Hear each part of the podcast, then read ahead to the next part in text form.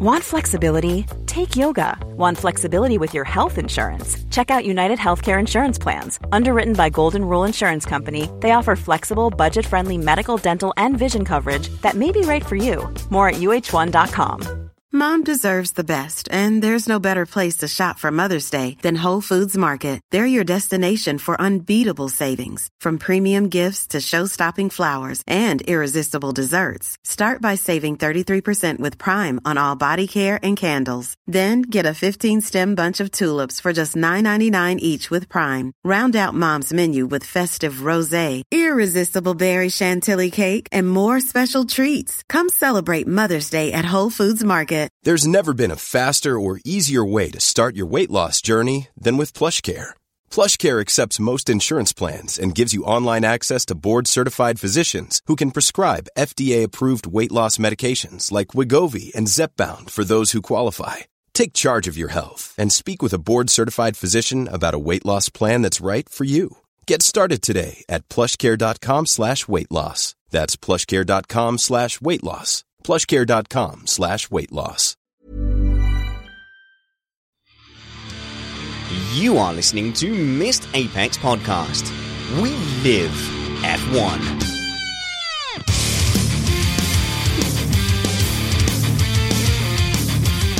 Welcome to Missed Apex Podcast, brought to you by examninja.co.uk, who sell revision guides, workbooks, and practice tests to help children do the best they can at school. Go to www.examninja.co.uk to learn more. I'm your host, Richard Spanners Ready, and I'm joined by Matt Two Rumpets. How's it going there, Matt?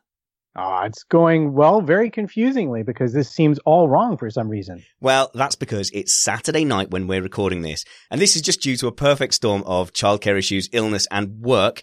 Sunday was just going to be very difficult. Then we realized that we're parents and we never do anything good or fun. So actually, Saturday night is free a lot of the time. Yeah, sadly enough, that's that's very very true about 99% of the time. You're either at work or you're at home. And we have a guest star on the panel today. Minding the chat room is our video editor and director, Steve Amy from Australia. G'day, Steve. Hi, everybody, and uh, greetings from the future. He's old and Australian, which is the purest form of bluntness. Also diving in from the last minute due to a snow cancelled gig is Chris Rainbow Sparkle Stevens. Hey, Chris. Hey, Spanners. Looking cold? Uh, yeah, a little bit. You know, the beast from the east is is strong. She cancelled our our race meeting today. Well, I hate to say it, but little tree face, my little seven year old, was out karting in the snow. Shame the big boys can't do it. We are an independent podcast hosted by MissedApexPodcast.com. We aim to bring you a race review before your Monday morning commute. We might be wrong, but we're first. This show is safe for work. We're keeping it clean here, so you can play this with kids in the background or at work. Well, Matt, this week might be a huge letdown for all the folk that caught us for the first time after the fantastic weekend with Joe Saward, then a fun panel show, then the amazing Mark Gallagher. And in fact, did we not have ex-Lotus team boss Matthew Carter on the show before that as well? Yep, we sure did. So apologies in advance, but the next podcast after this is the race review and probably the first available podcast review of the season. So forgive us the following hour of dross. Firstly, many thanks to the people who took the time to get in touch over email, Twitter, Facebook and LinkedIn uh, after the last weekend. You made our week. We've spent a week reading messages telling us that we're doing a great job. And that, Matt, is just a fantastic way to spend our time during the week. Yes, I have no complaints about all of the many, many compliments we've received from listeners. And in response to your feedback, we I think we planned a show of exquisite awkwardness. And I'll have to tell you now that not every week is like that. I am reminded of the first week, for example, that Joe Saward came on and his fans listened to me. In fact, I think I got a message that said something along the lines of, Dear Spanners, after the first week with Joe, I did not like you. Now I do like you. So hearts and minds, I think we're winning half the battle. But really, Matt, if we were smart, I think we just never do another show again. We could just pull a Rosberg. We hit 75th in iTunes for Pro Sport. Let's just chuck it in. Yeah, walk away at the top. Why not? Or we could have some big dirty news. Big dirty news.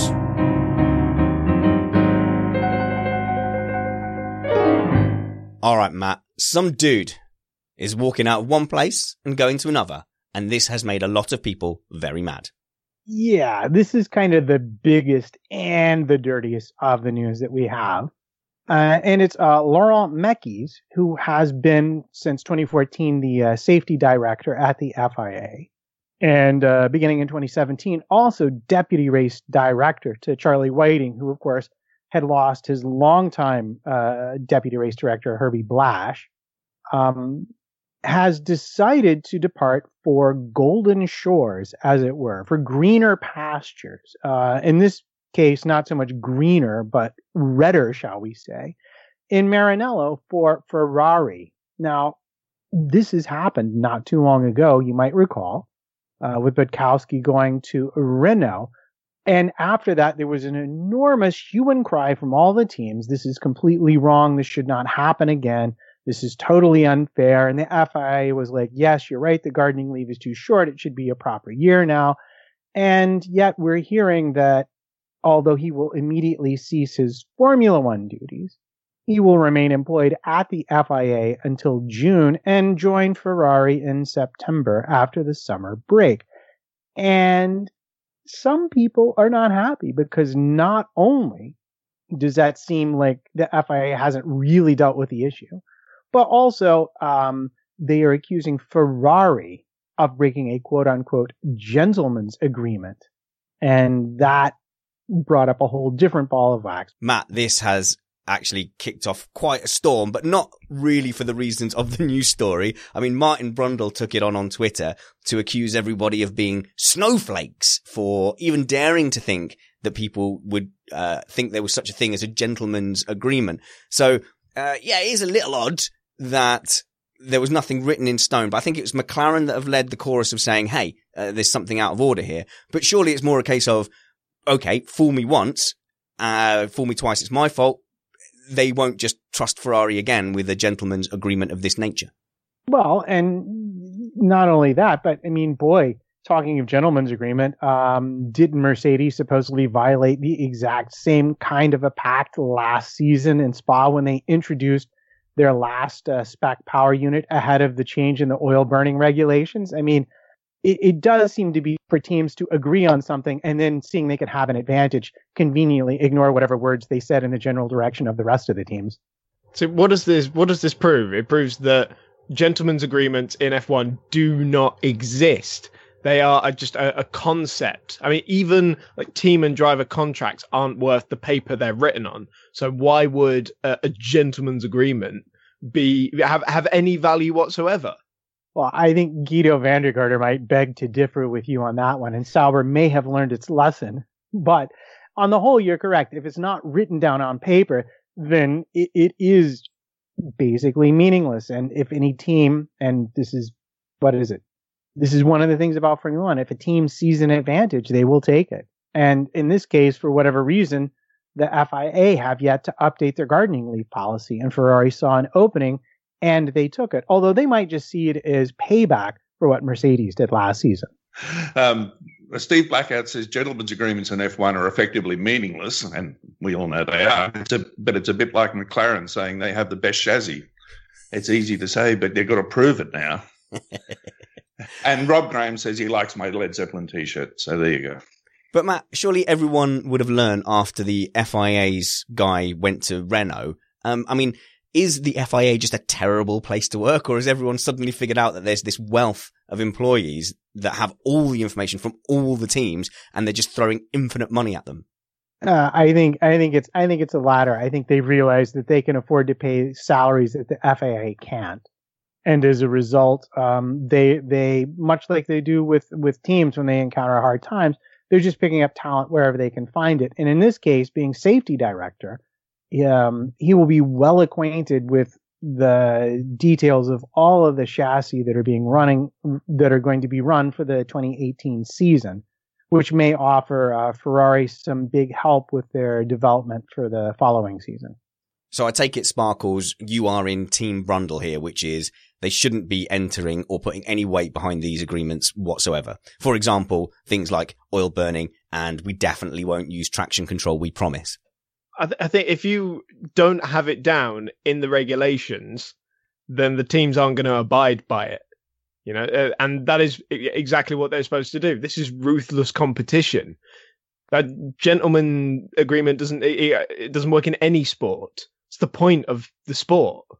Well, Matt, we have another item as well. I think we're going to delve into the world of technology. Indeed, let's. Um, and much like we've had our first big political controversy of the year, we've had already our first big technical controversy of the year, and that would be the technical technical directive um, that warns the teams not to engage quote false engine maps to blow the rear wing. Now, uh, in case you're wondering which teams might be up to this, and you'd probably be thinking Red Bull because they just sort of, you know, much like the boy who cried wolf, they have been guilty of many things quite often.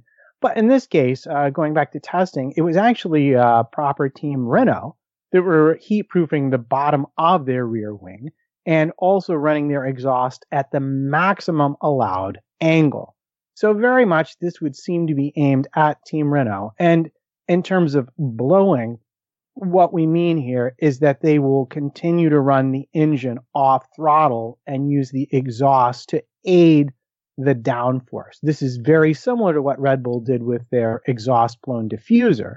And in fact, they changed the uh, regulations so you couldn't put the exhaust down there anymore to aid the diffuser. But Renault had figured that if they if they do it just right, they can get uh, similar gains by running the exhaust underneath the rear wing and that's what they're trying to do. But the Charlie Whiting has said, if we catch you running the engine like that, there that you will have run afoul of the regulations, which aren't really regulations because they're only technical directives, and technically they don't count until they go to court or the uh, World Motorsport Congress passes them as proper regulations. Now, obviously, I understood all of that, and actually, my opinions fairly much align with yours if you gave any. But Sparkles, I'd be interested in your take. Well, I'd love to know why the FIA hate exhaust blown anything so much. I loved the exhaust blown diffuser when it was, uh, you know, at its peak in sort of 2010, 11, uh, and and and a little bit beyond that to some degree as well. I think it, it made an awesome sound. The cars were fantastically quick without, you know, adding that uh, aerodynamic deficiency. Because you know, there's that general rule: aerodynamics it makes the racing worse. So here's a way of us getting more downforce without making the racing worse.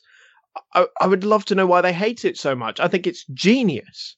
Yeah, but Matt, I mean, they did kind of advertise it by putting a massive heat shield on the rear wing, sort of asking for trouble, aren't they? To or they they've invited the challenge, have they not?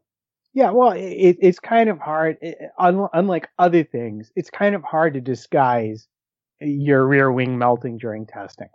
So they were either only going to run four or five laps at a time, or they're going to have to put a heat shield on the bottom of it uh, to keep to keep the uh, uh, exhaust from causing a trouble. But as as far as as your comment, I think the reason they want to chase down the off throttle blowing is number one, it's um, it's not economical in terms of it uses extra fuel, and number two, and this is what the FIA often does, is they identify an avenue and they feel like the teams will spend lots of money chasing those gains so they will want to shut it down as quickly as possible. Well, really, well, we'd hate to have teams spending a long time, say, chasing down aerodynamics all season long and spending millions and millions of millions of pounds on that. That doesn't seem like joined up thinking. On the one hand, yes, we want to shut down when a team gets a head start, but we will, we are happy to have an inherent cost base where we have people running wind tunnels, bringing updates mid session, uh, doing 3D prints at trackside. That just seems like a false economy, doesn't it? Maybe if they let a lot of these innovations come through, it would take the pressure off this huge aero industry that's built up. Yeah, it, it might, but the, the teams, here's the thing, the teams will always find a, a way to, um, the teams will always find a way to spend the money. So if they're not chasing exhaust blown, uh, rear wings, they're going to be chasing, um, uh, the other interesting technical thing, of course, would be uh, Ferrari's uh, placement of the breather pipe. Uh, so, so there will always be uh, a thing for them to chase with money. Someone will have done a thing, everyone will chase it. They'll go, "Why did they do that?" We saw a bunch of brand new Ferrari-looking side pods at the beginning of the season, didn't we? How much do you suppose the team spent chasing that as part of their development cycle? Yeah, it, it's inevitable. It's an inevitable game that gets played. I would guess, um, you know, if you want a proper response to that, it would be simply for reasons of the environment and efficiency because you're going to be using more fuel to keep the uh, engine running higher off uh, off throttle. But the reality is they've determined that they don't want the teams doing it, so they're going to shut it down. But that does bring us to the other interesting technical controversy, and that's your uh, your favorite shot of the smoking Ferrari and, and and emerging in clouds of burning oil. Now we know that the um, we know that the uh, regulations were changed so that you could no longer vent oil vapors back into the crankcase for reasons of they put a bunch of additives in it to make the engines run better, more powerful, use less fuel. Uh, so now they have to vent these vapors, and most of the teams have chosen to do this by the exhaust. Ferrari, however, have run a breather pipe all the way down to the end of the rain light, and there's now a great deal of speculation as to why exactly they've done it, what possible advantage it must be, and of course, the best question, which is why on earth does a Ferrari pr- produce polluting clouds of noxious vapor when it starts, and none of the other teams do? and this this all started with Scarbs, who who who who drew a quick picture to show um, how it worked last year, where most of the teams were, and what Ferrari were up to this year.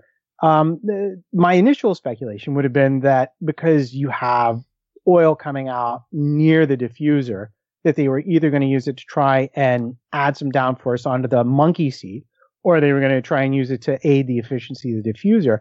But uh, Summers has pointed out that what they might actually be doing is using the diffuser itself as a kind of vacuum to help get oil vapors out of the engine uh, without using um, without using any additional uh, power or devices, and that unlike many of the other teams, they might not be using a catchment for the oil; that they might simply be burning it and blowing it straight out the back. And as to their final gains, that might help with a little bit with engine efficiency and a little bit with cooling, but might also help convince the uh, FIA to change their minds about being forced to vent the oil vapors altogether because it is more efficient to capture them and reuse them. Um, Rob Graham reckons the reason they're doing it is so that they can give Hammy an oil slick during the race. Well, they've got send to get, him off. They've got to get in front first. Um, Peter, Peter Yannick I hope I got that right, says there ought to be a new rule for 2018, and that's a championship for the team that uses the least oil during the year. And um, Steve Blackout says Ferrari are sponsored by Philip Morris but can't put a name on it. So huge clouds of smoke are the answer. Very, very subtle, I thought. Uh, very sneaky. Very sneaky Ferrari. But well, we've got Steve Amy, our video guy. Uh, let's find out a little bit about him. Steve, what's it like teaching us three idiot producers uh, to put together a weekly video show and then dealing with the aftermath of it in the edit? Um, it's a slow process and it'll take a little time, but it's getting there. That's pretty good the aftermath of uh, you know what's gone on during the live stream is sometimes hard to cover up, but we manage it one way or another. I mean, what I've got to get you guys to do is to begin to think in pictures. You you think as you know in audio, and that's all fine. But yep. now there's another element to the whole thing, and that's just experience. But it's fun. I mean, I laugh myself gutless while I'm editing. I'm not complaining. So with the audio, if I say something terrible or litigious, even, I can just quickly whip it out of the audio. But now with the video, I have to message you as well. Steve, Steve, please keep me out of jail with an edit at 40 minutes and 10 seconds. don't worry, I make certain I keep copious notes just in case you don't remember to uh, message me. Now, Steve, we're actually very happy to have you because you are, in fact, a, a professional uh, video producer. Uh, yeah, that's what I do during the day. I have a small video production company and we make television commercials and corporate videos and training videos and all that sort of stuff. Yeah, wow. Well, what a find for Missed Apex. Uh, Steve, it's good to have you finally here in voice and not being as aggressive as you normally are post show when you're telling me what an idiot I am. But that's, that's nice because it's a family show. So none of that would make the cut. Uh, and thank you very much for minding our chat room. Now, Chris, Stroll has been making noises, as is his wont, and he feels like Williams have sorted out their downforce issues. Obviously, Paddy Lowe's then come and put a bit of cold water on that and said, well, you know, we've got, we've got, we've got sort of up to where we should have been last year. Uh, is that a case of Lance Stroll being very optimistic? Because we've seen this a few times where he says something super positive and then Williams come out with something to kind of dampen it. Uh, I think it just highlights his inexperience, really, compared to um, the rest of the field, and certainly compared to a lot of people at the at the team. I mean, the idea that they've sorted out their downforce issue is not brought out in the evidence on track, uh, and the evidence on track is that it's a very difficult car to drive. That's quite skittish and aggressive. Uh, and and not as you know sort of flowing and, and nice to drive as uh, the cars, especially at the front of the field. Yeah, and and that's really what uh, I think Lowe highlighted in, in terms of, uh, particularly he said entry in the corners they're okay, but the entry into the corners seems to be giving them real problem, and they haven't figured out what the issue is yet. On the good side, if you are a Williams fan, and I assume that everybody in the UK is a Williams fan just by that's know, not default. that's not far wrong. Yeah, um, is that that he seemed well pleased with the correlation. He didn't seem to think there were any big issues with correlation. So unless there's something inherently wrong with the design, uh, they will at least have a chance of of getting on top of it, particularly with Kubica um, running the simulator for him. And that's a really important thing, isn't it? You know, making sure that the correlation is okay because so many times, I mean, it happened to Red Bull at the start of last year.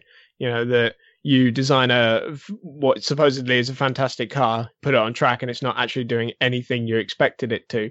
Um, and that is one of the probably one of the most difficult things and one of the most important things to to get right in the initial stages of designing a Formula One car. So yeah, from from that perspective, it's a it's a it's a it's a step forward. You know, I think what Lance's comment really goes back to is you know it feels better than last year's car. That doesn't mean it's brilliant because it's not exactly a huge milestone. And and again, what seems to come out of Williams is this kind of understatement and being more impressed with little things than we would want them to be, Matt. You know, we want them to be talking about when they're going to come up again into the podiums because it wasn't actually that long ago that this was the second best team on the grid. So to hear them kind of talking about, well, you know, it's kind of getting easier to get into the corners than it was last year. And our two rookies aren't going to be slipping and sliding as, as much as, as we were with no downforce. Um, yeah, it's not really what us UK Williams fans want to hear. No, and uh, I think it was Mark Hughes wrote an article about Williams, although I could be wrong about that. In in which um and and Chris looks like he already wants to interrupt me. So if it wasn't Mark Hughes, you're you're welcome to tell me that it wasn't Mark Hughes. But the, the nut of the article was basically that Williams is still set up with the corporate structure basically of a manufacturer, of a McLaren or a Ferrari or a Mercedes. They have their own gearbox designers, they have their own this. But the reality is, in this day and age, they don't have the income to be that team. They need to be more of a Force India, spending that money incredibly efficiently in order to really be competing with those teams. So they're just inefficient in their spending and their structure. It's almost like a legacy structure, but they've not got to terms with uh, modernizing yet. And this is why they seem to both, uh, at the one hand, they seem to have so much promise, but they uh, uh, ultimately fail to deliver on it because they can't spend the resources where they really need to be spent. And that comes across on track and in the results. Because, I mean, you mentioned uh, that time span as when they had the, the second best car in 2014 really was what that was was taking advantage of the fact that so many other teams had got that first year of the new regulations so badly wrong. Uh, and you know they've been slipping back drastically ever since. I mean i think they were very lucky uh, to finish where they did in in 2015 you know given the, all the, the the issues that other teams were having. I will move on now but first I'd like to make an appeal on behalf of Smile with Siddy.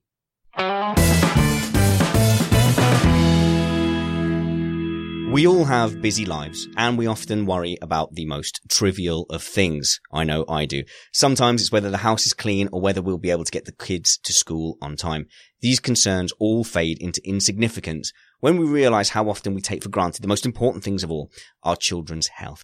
Sadly, some parents aren't so lucky. On the 28th of January 2013, a boy called Sydney, Siddy to his parents, sadly lost his fight to an aggressive form of childhood cancer called neuroblastoma. Now, what I understand is that this is a form of cancer where the symptoms come up before the child is able to express them. Therefore, by the time you get a diagnosis, the cancer has already spread. Crippled with grief, his parents bravely set up the charity Smile with Siddy to help spread awareness of neuroblastoma and fund its research. On Sunday, the 13th of May, 12 exam ninjas, the folks bringing you this podcast at the top of the show, will be running the Bristol 10K to raise funds for Smile with Siddy. All that they're asking for is a small donation to help Smile with Siddy fund their valuable work. If you would like to help and make a donation or find out more, go to examninja.co.uk forward slash smile. That's examninja.co.uk forward slash smile. Uh, I cannot imagine what it's like to deal with that. I kiss the ground every day that my kids have made it as far as they have so strong. Uh, and I know that not every parent is as lucky.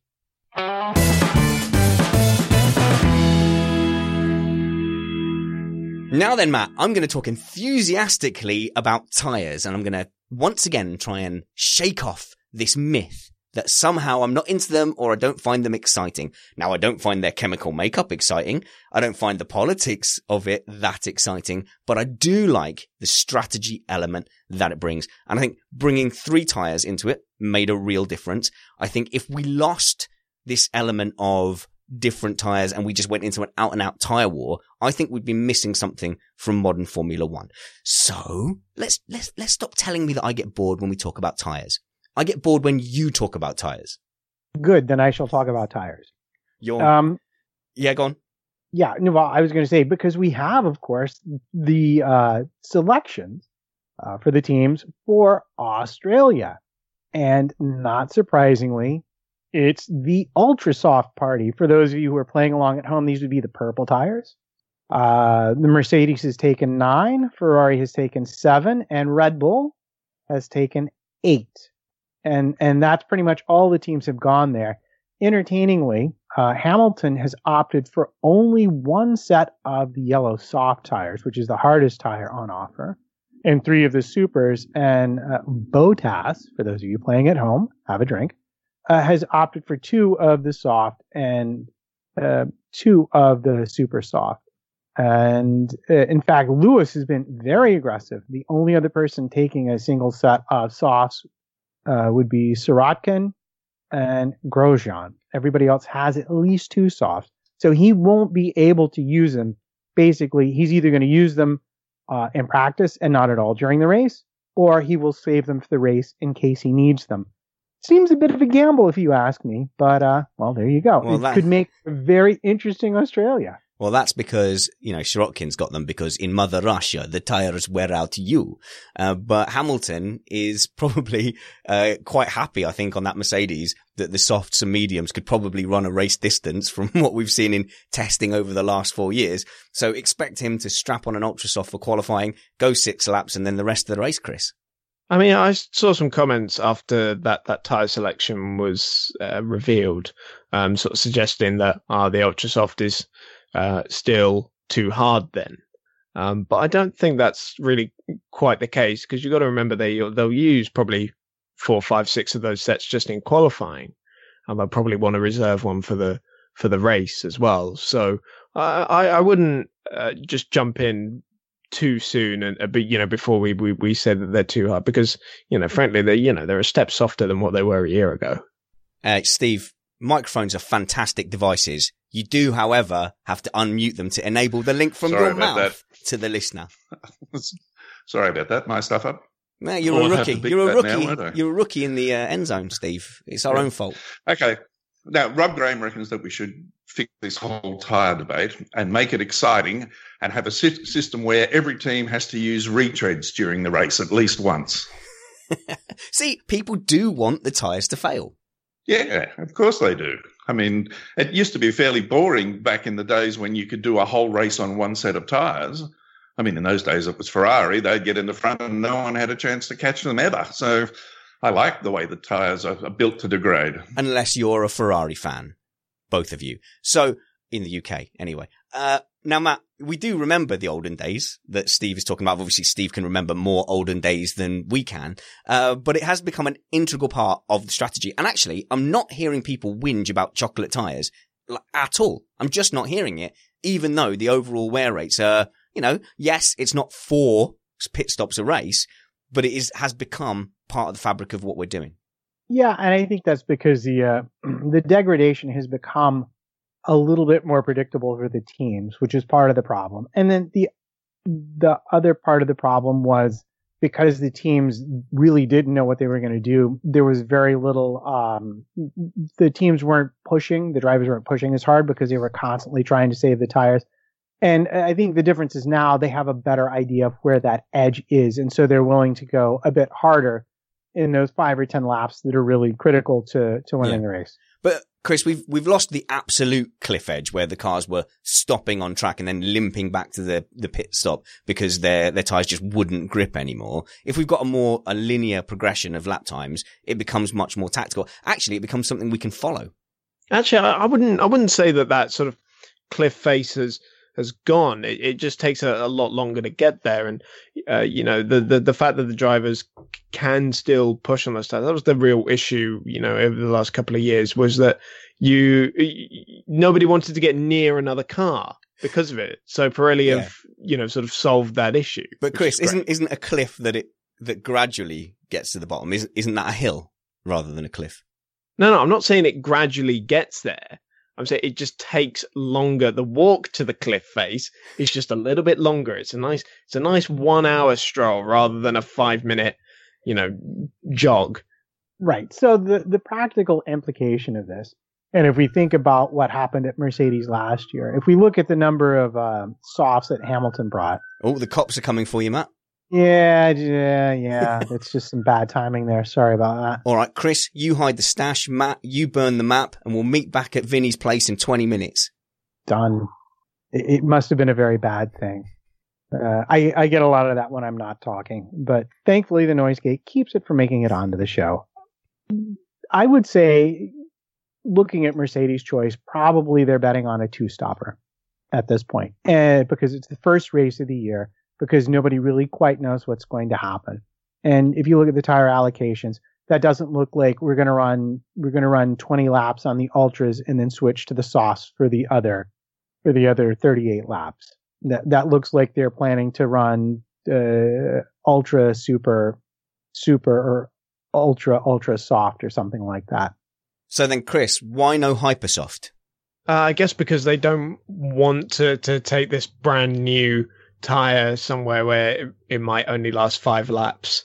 Um, you know, that was kind of the situation we were seeing in sort of 2013 uh, sort of era. And I, I don't think that, I think that's, that's, uh, that's an extreme of what we're going for and not something we want to sort of go back to. And, you know, it being a new tire, I think introducing it at, at Russia um, makes a lot of sense where you basically get no tire wear. Speaking of making sense, what's the chat room saying there, Steve? They're not making any sense whatsoever. They're um, all drunk, that's why. is that what it is? Rob Graham said Pirelli brings rainbows to F1, and then our very own Trumpets has sort of jumped into the chat room and said now they just need sparkles as well. So we need a set of sparkles tyres. uh, and Rick Buxton, who's just jumped in, says a five minute jog to tyre mediocrity. That's what it is. All right then, Matt. I think you've had enough fun with tyres. I'm going to take tyres away from you, uh, except to say, actually, we are making the assumption that it's going to be dry tyres. Have you heard anything about the weather for the weekend? Seeing as this is probably as close as we're going to get to an official Australia preview for Missed Apex. Oh, I thought you were asking Steve because he's in Australia. Um, the, yeah, the I, early that would make a lot more sense, actually. Should we? Should we just do that, Steve? How's the weather? Uh, from what I hear, the weather is going to be fine on Friday. Chance of rain on Saturday and a chance of rain on Sunday too. So that could actually put a you know a, a Spaniard or a Spanners in the works. Um, you know for all of the tyre planning they've done, could be out the window. In which case, um, so is Merc's advantage, I think. I love it when a good plan is completely wasted.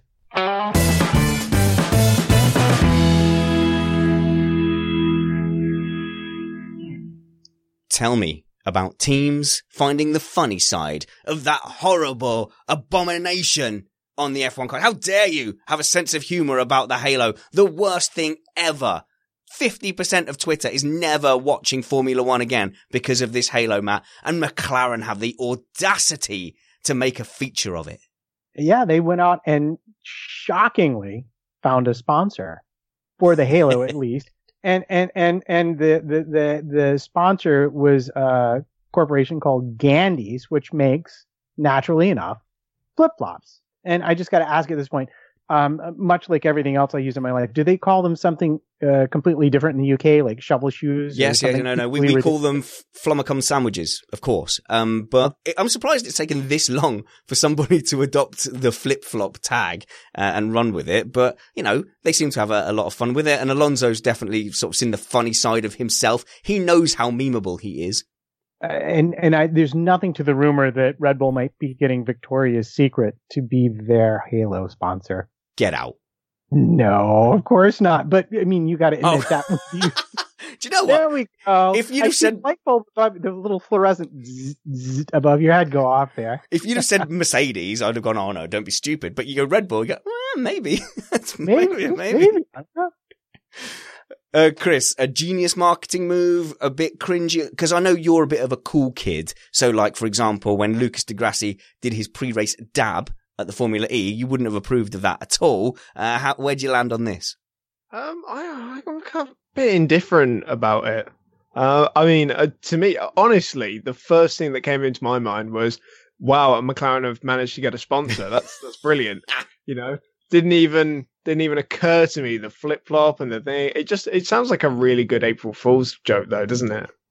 Uh, but Matt, this has exposed what we were talking about last week, I think, which is that the Halo is a really great place to have a sponsor, not only on the outside, but if we're going to have visor cams, I mean, what would you pay to have Missed Apex podcast on the inside of someone's Halo? Yeah, no, it's it's it's a lot of good new um, revenue space for the teams to sell and uh, following McLaren's lead, uh, I would guess that you're going to see people starting to um, try and take advantage of that with specialty sponsors. The, the chat room have got some uh, opinions about all this. Those Sam Watley says that uh, the have, have flip flopped for years, and eventually they had to make it on, onto the car, which is quite true. And MS Sports Engineering says Alonso now has shoes for when he's in his Renault beach chair, when he's parked at the side of the road, which is. Flexibility is great. That's why there's yoga. Flexibility for your insurance coverage is great too. That's why there's United Healthcare Insurance Plans. Underwritten by Golden Rule Insurance Company, United Healthcare Insurance Plans offer flexible, budget friendly coverage for medical, vision, dental, and more. One of these plans may be right for you if you're, say, between jobs, coming off your parents' plan, turning a side hustle into a full hustle, or even missed open enrollment. Want more flexibility? Find out more about United Healthcare Insurance Plans at uhone.com. Mom deserves the best, and there's no better place to shop for Mother's Day than Whole Foods Market. They're your destination for unbeatable savings, from premium gifts to show-stopping flowers and irresistible desserts. Start by saving 33% with Prime on all body care and candles. Then get a 15-stem bunch of tulips for just $9.99 each with Prime. Round out Mom's menu with festive rosé, irresistible berry chantilly cake, and more special treats. Come celebrate Mother's Day at Whole Foods Market. Burrow's furniture is built for the way you live. From ensuring easy assembly and disassembly to honoring highly requested new colors for their award-winning seating, they always have their customers in mind. Their modular seating is made out of durable materials to last and grow with you. And with Burrow, you always get fast, free shipping. Get up to 60% off during Burrow's Memorial Day sale at burrow.com slash ACAST. That's burrow.com slash ACAST burrow.com slash ACAST. Going to happen. I'll, I'll, I'll be surprised if but any of the Maccas make it to the finish line in Melbourne. I'll be greatly surprised. And Fauzi, Hilmi Fauzi, Fausel says he likes what McLaren did on the with the flip flop. And Artemy there's also pointing out that Eddie Jordan would definitely have done the Victoria Secret. Um, yeah, well, Ah, you've made me blush there, Matt, because I, I think I fell for that. I think I think you can count that as a as a gotcha. Uh, so let's move on then, because speaking of sponsors, Matt, the Russians are coming. Yeah, indeed they are, and this actually is not a new problem for Russians and Russian sponsorship. However, given the Russian government allegedly behaving rather badly in your country, um, the Allegedly. issue of uh, the issue of sanctions is once again being brought up, and specifically the problem is SMP Racing. Now, back in 2014, we had the U.S. sanctioning the Russians and the EU going along with it. And there are two brothers behind SMP Bank, and the reason I'm talking about SMP Bank is because they are sponsors not only of a FIA WEC team and a whole stable of drivers, but most specifically, they are longtime sponsors of Sergei Sirotkin, who is currently in his race seat thanks to the um, thanks to the uh, generous benefits of being associated with them. And back in 2014, younger brother, um, uh, where did I lose? I lost the name. Uh, Rotenberg.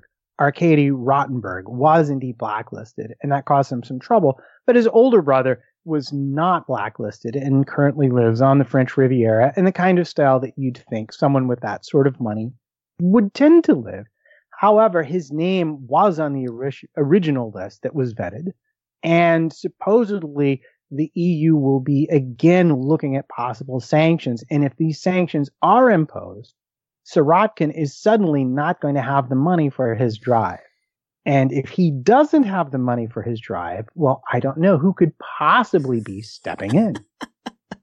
I, I still can't get over the comment you made, Matt, when people we were responding to Paddy Lowe talking about, well, no, the engineers they did it blind. They had the the lap times there, they had the all the telemetry, and they made the decision, you know, completely blind between the drivers. And you went, yeah, but Stroll's figures weren't included in that, and it would be funny, not funny, but it would be interesting to see if indeed Kubik Kubica was very quickly shuffled into that seat if the money went away, because wouldn't that completely just destroy everything we've heard coming out of Williams?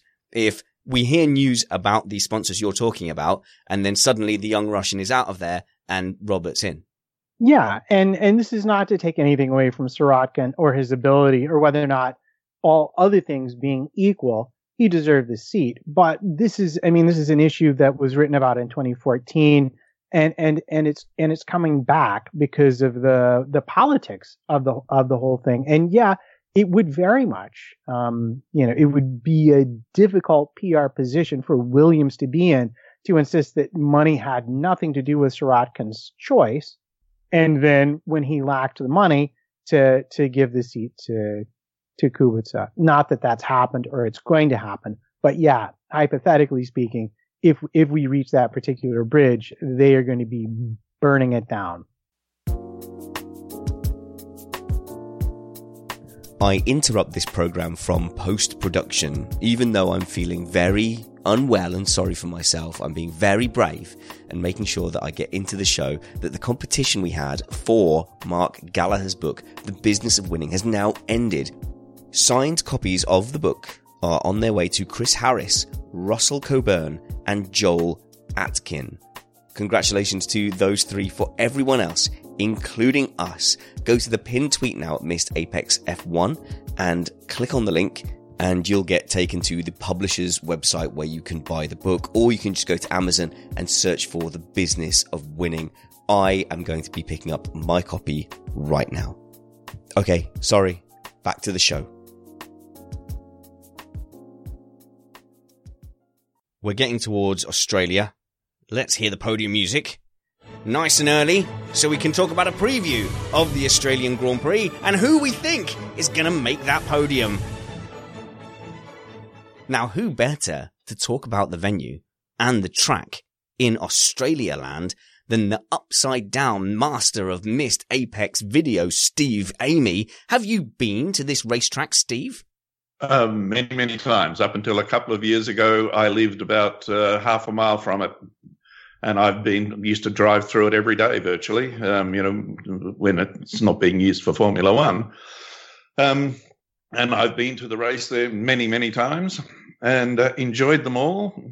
It's not a bad track, a bit bumpy, and uh, some of the surface a little bit questionable, but it makes for an exciting race. And it was always fun to have the first one, uh, you know, uh, as Yeah. my home Grand Prix.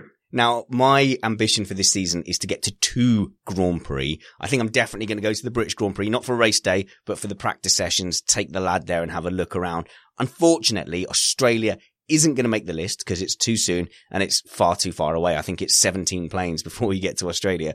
But do you really kind of sense that F1 starting carnival kind of atmosphere um, on day one of the F1 season? Oh, you feel it even before day one. Um, the the town begins to kind of get quite, you know, buzzy about it all. At least a week before. I mean, they're installing track for, you know, like six or eight weeks before the actual race. So, you know, you can see all this activity going on. And people in town are all getting, you know, uh, excited about it. And there's bunting up in town, and you and they put some uh, stalls up in the middle of the railway stations in town and sell F1 merchandise prior to the race. So, yeah, there's there's a really great feel about it. I think Melbourne does it really well, turns it into a carnival. We'll have to get you down there with some missed Apex merchandise. But Chris, what about the track itself? What on earth is it? I don't really understand what it is trying to be. Uh, people love it. People don't want to see it gone, but is it a street circuit? It is kind of reminiscent of Valencia, if you want to look at it like that. It definitely has things in common with Barcelona. When you look at turn one, you go through that first section and you, you think you're on a Grand Prix circuit and then suddenly you feel like you're in the middle of a street circuit. Uh, tell us about the track itself. Well, um, as Steve mentioned, it's quite bumpy, uh, and that immediately is going to highlight uh, a few issues with some of the cars, as it so often uh, does. Uh, uh, but it's it's mainly it's mainly about uh, traction. You know, there's a lot of stress on the rear tires. There's a lot of um, traction zones where you're having to uh, steer the car at the same time, uh, and sort of depending on how how you know good your rear end is uh, then that's going to really hurt your tires in the race as well. So it is all about um, the the rear. It has got quite a you know a street circuit uh, feel to it. So if you've got a good rear end, you're good for longer, which just shows why I'm so good looking as I approach my 40s. Uh, but Matt, you've been looking at a few things that we're going to expect from Australia, or did you want to comment on the track further? Uh, 58 laps, slightly over 300 kilometers. Uh, 16 turns. The biggest braking events are into turn 15, where you go from 220 to 90 kilometers. And the one that always catches everybody out, turn three, where you're going from 315 to 110 kilometers. I Yeah. believe Lewis Hamilton had the fast time in qualifying, a 122.188. And in the race, it was Vettel, Hamilton, Bottas, the top three, followed by Raikkonen, Verstappen, and your favorite driver, Massa. So actually, while you're talking about that, this track does have a few corners that catch people out. So before the final right hander, there's that very tight left hander. Is that what you were talking about with the hardest braking zone? No, actually, turn three is the hardest braking zone because Ah, you're right. going from 315 kilometers down to 110, Mhm. a difference of over 200 kilometers. The next close is you were correct. That's Right, uh, turn yeah. 15, where you go from 220 to 90, and that's that. That's a slightly more than 90 degree that sets you up for the little chicane to come back, uh, for the little turn to come back onto the straight. The straight is a DRS zone, and between turn two and three is the DRS zone, with the uh, DRS detection being directly before Yeah, turn 14. But I know we've got a lot of sim racers who listen to this and a lot of gamers, and that one always catches me out because you've got the double right hander before that penultimate turn, and you're still turning and still desperately trying to get back on the racing line before braking, and well, that catches me out anyway. And, and in fact, we do see a lot of F1 drivers as well going off that penultimate turn as well. So it's a very challenging track, and it's a, a good one to start the season off with, except that Except that. well, okay, I'll finish my own point then. Except that one of the things that I listed in the notes as expecting to see on Australia is unrepresentative results. Australia always seems to throw up things that we kind of go, ooh, but then it doesn't continue. McLaren on podiums, for example. Yeah, or Mercedes eating its tires, which is how we came to have Vettel winning the race last year. And that was what I was going to bring up anyway. So very nicely, very nice anticipation. We're like one. It's like we're I- on this, like yeah, twins, like one. podcast Yeah, twins. You bring up a, a, a good point. Um, I, I wouldn't necessarily call it strictly unrepresentative. Certainly, you know, less representative than you'll get at a track like uh, Barcelona, uh, for example. Um, but certainly, you know, if you're quick in Australia and then you're quick at the following round in China, then that's a very, very good sign for the season. Isn't it Bahrain second? My uh, no, no, Bahrain is third. I believe. Okay, fair enough. But yeah, no, you make a good point. Yes, if you're good over the first three races. Well, that's a, yeah, it's yeah. another diff- mm. very different kind of circuit from the two before it. So you sort of have these blocks of very different tracks, and if you're you know consistently good in all of them, then you've got a very versatile car. Tell you what, trumpets. What else are you expecting to see in Australia? Yes. Well, uh, you had mentioned the movie 10 Things I Hate About You, or somebody had. And so I had this idea of 10 things we will hate in Australia, or we will see in Australia. Someone, someone accused me of being unromantic. That's why I brought that up. I was like, I have seen 10 things I hate about you several times. Oh, see, there you go. And it, and it is an excellent movie. Heath Ledger all the way. Hoorah. Okay. Um, but top of my list, we will not see Mercedes win in Australia. Ooh, do you agree with that, Sparkles? I think it's plausible because Renault's engine deficit is not going to be as prominent uh, on a circuit like this. Uh, so there's uh, there's that to contend with, and but, but, where Ferrari fits into the equation, that's going to be really interesting to see as well. Steve Blackkout points out that uh, Australia is proof that F1 cars can drive upside down, and I can tell him that that's exactly right and he's not sure why this question keeps being asked all the time. uh, that's a reference to the F1 car in a tunnel scenario, driving yes. upside down in a tunnel. Even even some of the Formula cars in the 750 Motor Club, people claim that can be driven on a ceiling. Is there any way we can actually test this out? I will talk to some of the drivers and get this locked down hang on a minute, with the people we've had on the show, I'm sure Joe Saward has been given an F1 car as memorabilia at some point, and Matthew Carter has got to have Kimi Raikkonen's Lotus kicking about in his shed there. Uh, now then, Matt, you were talking about uh, not having a Mercedes win. Okay, these things do happen. I mean, 2014, Lewis Hamilton had a fuel pump go, or was it a spark plug or something, and he couldn't get very far off the grid. So, so on reliability, these things might happen if that's what you're alluding to. But on pure pace trumpets, I can't see anything other than Mercedes turning up, ruining Martin Brundle's afternoon in Q3. And I will say, to counter your point, that Lewis Hamilton will be half a second clear in Q3 of the next non Mercedes car. And that has nothing really at all to do with winning the race because he was about that in qualifying last year and managed to not win because they had the extra stop because he thought his tires were going off. Yes. And to me, this is where we, we had, I know, I know Chris had said that it was just Bottas doing burnouts Bottas, to make Pirelli yeah. I didn't say that. tires. Yes, you did. I did not say that. It, and Bahrain is also the second race, but whatever. I, am not going to get into this argument right now. Yes. Uh, what every year? They swap it every year. Yeah, anybody could make that mistake anybody can make that mistake. It's okay. These things happen.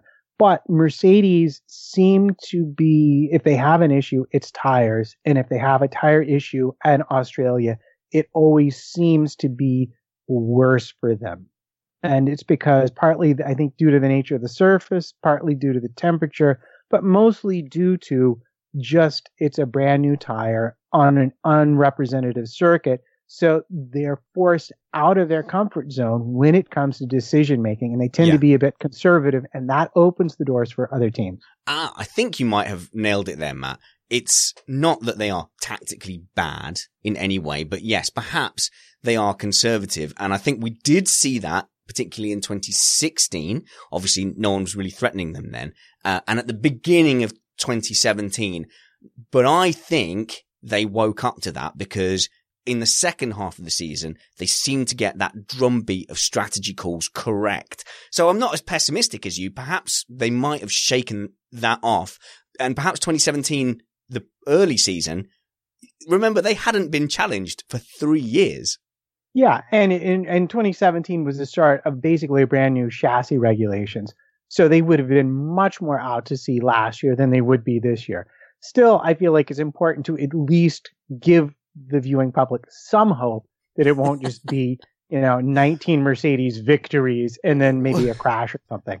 Well, I mean, if you're assuming that people aren't Mercedes fans and they don't want Lewis Hamilton to win, obviously we do want good racing. But I tell you what, I got upset about people who think that if there's no race at the front, there's no race whatsoever. I mean, I still think about 2013.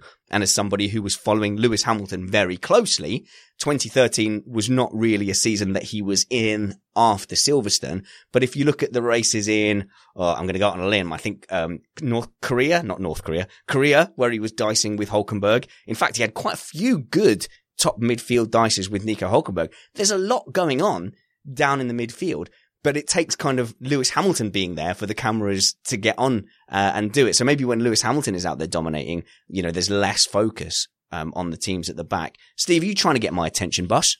Oh, yeah, I've got a few comments here. Go for it. Um, uh, says that Hamilton's going to win. The rest of the podium has four solid contenders for two remaining places, and he says it's hard to choose. Um, Dash NN says that, that um, Merc will be first, Ferrari second, Red Bull, and then Renault, Haas and, McLaren will be sort of down the back, which I agree. It's totally nearly entirely wrong, but we'll go and, through that when you finished. and Lancia Delta Racing says that pursuing a conservative approach is technically very bad. So everyone should just go flat out from the start. Wow. I mean, you can criticize Mercedes all you want. They did win the championship last year and the year before and the year before that and the year before that. Uh, let's just go through that order that Steve just mentioned there. So Mercedes up at the front. Okay. So let's abandon the championship for a moment. Let's just talk about Australia team wise, car wise. Mercedes up at the front. Yeah, sure. I think the smart money's there. Ferrari second. Chris, no way. Not a chance. Red Bull are going to come out there as the main contenders for, uh, for Mercedes crown in Australia. I mean, this is certainly the general consensus, and they do have a big update for the first race of the season as well. Uh, so that is, you, you know, they're certainly favourite to be the challengers. We don't really know where Ferrari fits into this equation, and and we'll get the answer for that in, in Melbourne. But you know, especially seeing as from from from what we've seen in testing, that element of having uh, a car with a nice wide operating window seems to be a characteristic that they have maintained. But of course, we'll get a better idea of that as the season progresses. And Matt, there is a gap down to fourth. So I think whichever team isn't second will be third out of those two. But he, the, the is wrong again, isn't he there? Saying, oh, by the way, hello, NN. Welcome to the chat room. I'm, I'm not using your comment as just a, a thing to rip apart for the sake of content. Uh, aside, I am doing that. Um, Renault fourth, you know, I've got this bet with Anil where I think that Renault will be beaten by Force India. You know, let's put our cards on the table. Still an unreliable engine compared to the front two. Possibly going to have their toys taken away uh, with their rear diffuser. Perhaps they shouldn't have advertised it with a fireproof rear wing. Renault, I just don't have the confidence in them overall that they are somehow going to be the team that can be the best of a talented field of Formula One teams. Yeah, and it's not because um, from a driver point of view, I, I, think they are close to the talent of Force India. Yeah, no, I, yeah, yeah, from very little argument. From a point of view, I believe they're ahead of Force India. However, a- the weakness for Renault is the power unit, and it is was massively unreliable. They're behind on their ERS development cycle, and the only Renault power unit that has consistently been able to trouble for a podium is the one that's in the back of the Red Bull, which, as we know, will be running a different spec fuel and oil this year and is very thoroughly optimized by the extra several hundred million dollars available to Red Bull through the technology center. Now, you talk about Mercedes being at the front like it's a done deal, but I will say Australia is a one off. It yeah. happens to be the home race for Ricciardo. So I will go out on a limb and look for him to take it to Mercedes. Hey, a home victory dry, would be good, wouldn't it? And I'd say if it's wet, I, I would say Verstappen will be even money in that situation because the the aero uh, package that Red Bull had at the end of last season was beyond the pale compared to Ferrari or Mercedes. Okay, so let me caveat a lot of what I'm saying in general and what I've been saying in the pre-season with Australia, yes, that's one thing, but Bahrain, China, certainly. So when you're saying yes, we're saying it's a lock in that Mercedes are going to win. I mean, I really am much more confident about Bahrain, China than I am for Australia. And that applies as well with the Force India Renault battle that I've constructed in my head. Because, I mean, Chris, I mean, we know Toto has said now the teams are definitely going to have all the same engine modes because they've always had the same engine modes. So Force India, how can they fail? I mean, the the fact that they're in a spot of bother at the moment financially, and uh, the fact that we haven't properly seen their 2018 car on uh, on on track yet, I, I think that's probably going to hinder them in the first few races. I mean, both teams have got major setbacks. Uh, so it's right, basically then. who gets it the least wrong. I'll ask you this then. This is true. Talking about the least wrong then. In the hybrid era, what's the worst a Mercedes powered team has done? Um, that's uh, that's a really good question. Actually, yeah. I mean, probably. Do, do, you, mean, do, you, remember 2014? I think basically Williams got a head start on everybody, and they basically yeah. had a car that had no aero, and it was just you know 14 rocket launches a lap, uh, and that did well enough. Now, I, I think people are, are starting to underestimate again what a huge advantage the Mercedes power unit gives you. I mean, certainly in 2014 it was, yeah, they got a massive you know jump start on everyone. I think uh, that that's less of the case now. Uh, it, it, certainly still is the case a little bit. Um, but uh, I would have said, you know, the McLaren that was the worst one, but probably Williams is that is takes that role now. Right. Um, you're still asking about the um, power unit, the worst one. Yeah. Yeah. I, really it was McLaren, but more because they just they they lacked operational stability. Oh, and we know they were using a different fuel as well yeah, against the that, the that advice too. of Mercedes. As I said. But uh, are you ready for a next controversial prediction? I am. Toro Rosso will beat McLaren, and neither Ooh. McLaren will finish.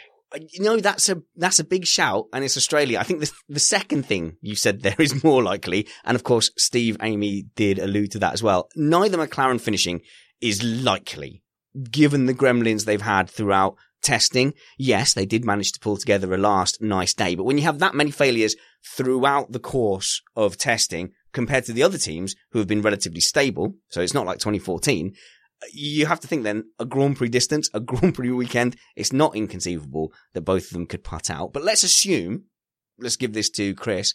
Let's assume both McLarens finish the race and nothing just falls off. Do you expect them to beat Toro Rosso? Uh, yeah, most definitely. I mean, uh, I would say that the Honda uh, power unit, in terms of performance, still is lacking a little bit compared to the others. And you certainly would expect McLaren to be able to put a better car together than Toro Rosso, uh, given given the histories.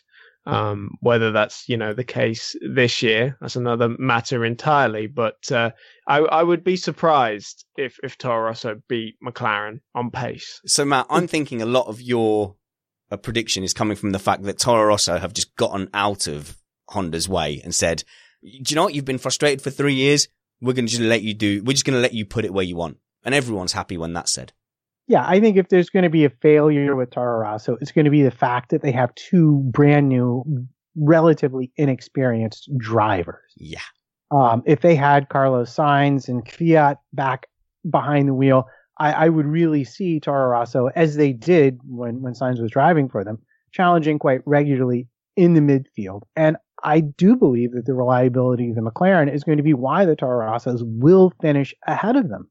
They might have ultimate pace over one lap, but I'm really not convinced over the course of the whole race. And and and let's face it, Chris is arguing right now that what amounts to a factory works team is going to be beaten by a customer team. Interesting. And, and the third customer, the third customer, the lowest down customer, Red Bull Renault, McLaren's the bottom of the heap of Renault power unit customers Sparkles, right what of your journalistic integrity now? Customers beating other manufacturers is not exactly something new at the moment. I mean, we've literally just spent half this show talking about how Williams had the second best car as a customer. Sorry, I, am laughing in the chat room at Lucas's comment, but I'll let Steve introduce that if he's found it. Um, you mean the one where Lucas says, um, "Will Stoffel and Fernando wear fireproof flip flops during the race?" that one. I reckon that'd be something to see. All right. Go on then, As Steve. for my predictions for uh, for the race, uh, if it's raining uh, on Sunday, then I think the Red Bulls have a real chance. Uh, personally, because I'm an Australian, I'd like to see Ricciardo do well. But I think if it's raining, he's going to have a big fight because Verstappen's very good in the wet too. Um, and I think in the dry, uh, Red Bull will be second, and I think Ferrari will be third. Now, it's interesting there. You're talking about uh, the order we think people are going to finish in, in the wet, in the dry. No one is mentioning Valtteri Bottas. Valtteri Bottas has potentially the best race car in, on the grid with a teammate that goes all out, absolutely everything or nothing. And none of us have mentioned him at all in any of our predictions. Now, Chris Bottas says he is capable of winning the world championship. And he looks to Nico Rosberg as his example, somebody who took three seasons sizing up his opportunity uh, and then finally pouncing in 2016. Is Bottas massively deluded? Is he just saying what he's expected to say? Uh, to me, this is his last season in Mercedes, whatever happens. I, I, I think he can he can easily be world champion. Uh, well, not easily. Uh, let me let me take that part of the sentence back. But yeah, he can be world champion. He's got uh, potentially the quickest car on the grid, and uh, we know that on a on a good day, he can uh, beat Lewis Hamilton. He just needs to be able to find those good days very consistently. And of course, you know, with Lewis Hamilton as your teammate, it is a major uphill struggle uh, to compete with him uh, and that's you know the mountain that that Valtteri has to climb. But I, I, you know, he of course he's got it in him to to to try uh, and do that. Trumpets, what what are we listening to here? Bottas is not Nico Rosberg. No, he's not. But think about how long it took Rosberg to figure out, you know, assuming you, assuming you put him, you know, on equal with Hamilton the year he won and not you know, a step a step behind with with the with the dice falling his way. Uh, but it, it took him several seasons to get to terms with Hamilton, and we all know that Bottas joined Mercedes at the very very last minute. So I think this season will be the first proper test of Bottas. He needs to do better than he did last season, and significantly so. So I think, that, it, yeah. Well, I think it's just down to probabilities. The closer you are to your teammate, the more faces you get on the 20 sided dice of fate. And it rolls and it picks you out, not based on your individual performance on the day, but on how likely you are to win. If you can get your face on five of those sides, then you're more likely. I think Rosberg on a six sided dice, he had one, maybe two of those sides. And finally, after four rolls of the dice, he was good enough to take advantage of a bit of luck. He did have a bit of luck, but the point is he was good enough over four seasons and close enough to eventually win after four seasons. And can't really blame him for recognizing that and then bowling out. How many faces, Matt, do you think Bottas has on that 20 sided dice against Lewis Hamilton? I would say one at best. Well, I say one. However, I was going to add that the more of the circuits they resurface, the better his chances will get because the biggest differentiator between him and Hamilton, as far as I can tell, has been Hamilton's management of the tires. This is where Bottas has really struggled. Bottas. The newer the asphalt, the less grippy it is, the longer the tires last, the closer he has been. And uh, we all recall his amazing qualifying lap in the Williams, where he just about stuck it on pole were it not for the very last corner and and and and on circuits like that, he will be much closer to Lewis. And so the more they resurface, the better his chances get. The thing that you you mentioned, you know, sort of about you know about the, the, the probability aspect of it, I think it'd be interesting if if we see them in more close, you know, wheel to wheel situations, how Valtteri handles that, because we know that uh, Lewis in in those sort of situations, nine times out of ten, he'll come out on top you know, he knows how to take a situation and turn it into his own. So uh, it's how Valtteri then reacts to that and tries to get himself ahead in in that one. That's going to be sort of a, a key play in this championship if he wants to challenge for it. Okay. Well, we're running out of time, but honestly, I think you're all being very generous and Bottas seems like a lovely bloke. There's not a cat's chance in hell that he is going to pull a Rosberg on Lewis Hamilton. Lewis Hamilton's title contenders this year are the winner of the Red Bull battle. Uh, I think it'll be Max Verstappen. I think Red Bull have got previous on picking a favourite, and I think, I feel that they've picked Max Verstappen or Sebastian Vettel. Bottas has one chance of staying in that Mercedes seat, and that is being a good rear gunner number two. And the Battle of the Finns last year showed that, yes, the number two driver would have been a deciding factor. Had either of those number two drivers made themselves a nuisance. The fact is, Bottas not only didn't challenge for the title, he barely made himself a nuisance to Sebastian Vettel in his challenge of Lewis Hamilton. Bottas is going to be miles off. Don't even think about Valtteri Bottas as a championship contender. Matt, we've won, we've run quite long. It might be because it's a Saturday and we're relaxed and it's not a school night. We don't have to get up tomorrow morning. However, it is time to say goodbye. So where can people find you if they want more? Well, they can find me at MattPT55 on the Twitters. You can look for, uh, once our inestimable video editor gets through hacking together my miles of footage, a very interesting Trumpets time coming up. Uh, my visit to the virtual reality racing club that is Hub Neo here in New York City. And of course, you can always go to Amazon and buy any of my wife's books at A Weaver Writes to distract your significant person whilst you watch the race and the qualifying. We certainly wouldn't want to argue with that.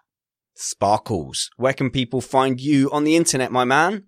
You can get me on Twitter at C Stevens underscore journo. You can get my feature in Autosport magazine uh, this week. So it's come out, and then in the next edition, I'll also be talking about the the cancelled meeting from Donington. So I don't actually know what we're putting in the mag just yet. Uh, we'll work that out tomorrow. Uh, and uh, you can also check me out on E Radio, and we'll be doing our Punta del Este E Pre race review on uh, Tuesday, Matt.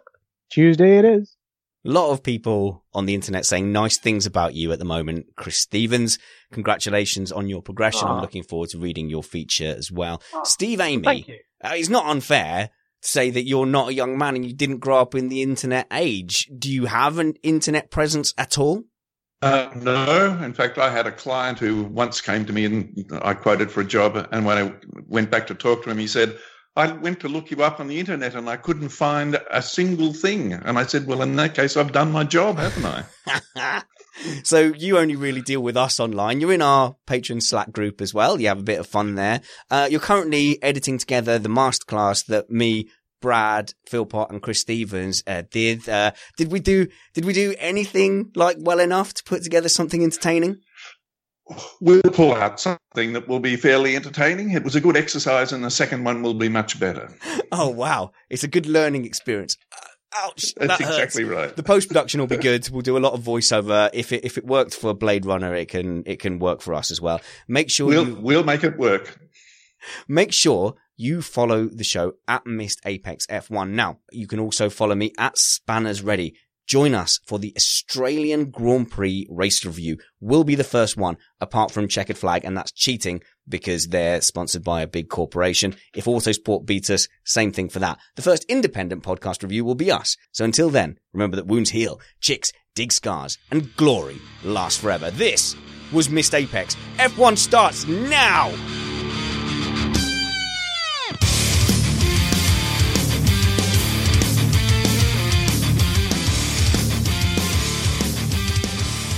Now I know what you're thinking.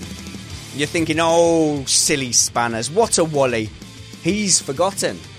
Or have I made it into a feature? Have I finally turned me forgetting comment of the week into a feature, not a bug? No, I haven't. I completely forgot it. But Steve looks ready, so let's go for comment of the week.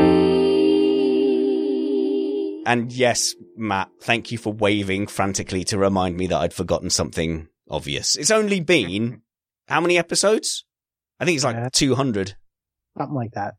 Steve, have you got any contenders for comment of the week? Oh, there are plenty of contenders today. Um, Blackout 19 with his comment that Ferrari are sponsored by Philip Morris, but they can't put a name on the car. So huge clouds of smoke are the answer. I think that's a brilliant piece of advertising. Because I work in, have worked in advertising. I think that's a great piece of thinking, Steve. Um, Sam Watt has actually two contenders. Um, one is a comment about the FIA have flip flopped for years. Eventually, it had to make it onto a car, and he also he also said that now Honda are gone. McClaptrap can probably implicate the Russians in their car failures. It's always the sneaky Russians. But I think the winner probably should be Lucas with the question is, will Stoffel and Fernando wear fireproof flip flops during the race? Well, Lucas, you are the winner of. Comment of the week. Feel free to add that to your Twitter handle. See you later, guys. Good night.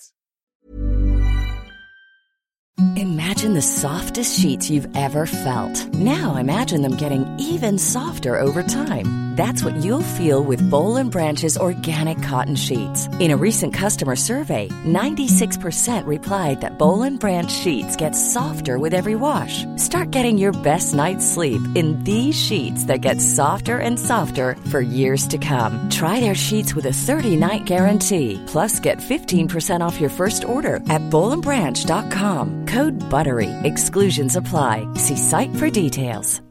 Hi, I'm Daniel, founder of Pretty Litter. Cats and cat owners deserve better than any old fashioned litter. That's why I teamed up with scientists and veterinarians to create Pretty Litter. Its innovative crystal formula has superior odor control and weighs up to 80% less than clay litter. Pretty Litter even monitors health by changing colors to help detect early signs of potential illness. It's the world's smartest kitty litter. Go to prettylitter.com and use code ACAST for 20% off your first order and a free cat toy. Terms and conditions apply. See site for details. Planning for your next trip? Elevate your travel style with Quince. Quince has all the jet setting essentials you'll want for your next getaway, like European linen, premium luggage options, buttery soft Italian leather bags, and so much more. And is all priced at 50 to 80% less than similar brands. Plus, Quince only works with factories that use safe and ethical manufacturing practices. Pack your bags with high-quality essentials you'll be wearing for vacations to come with Quince. Go to quince.com slash pack for free shipping and 365-day returns. Mom deserves the best, and there's no better place to shop for Mother's Day than Whole Foods Market. They're your destination for unbeatable savings, from premium gifts to show-stopping flowers and irresistible desserts. Start by saving 33% with Prime on all body care and candles. Then get a 15-stem bunch of tulips for just $9.99 each with Prime. Round out Mom's menu with festive rosé, irresistible berry chantilly cake, and more special treats. Come celebrate Mother's Day at Whole Foods Market.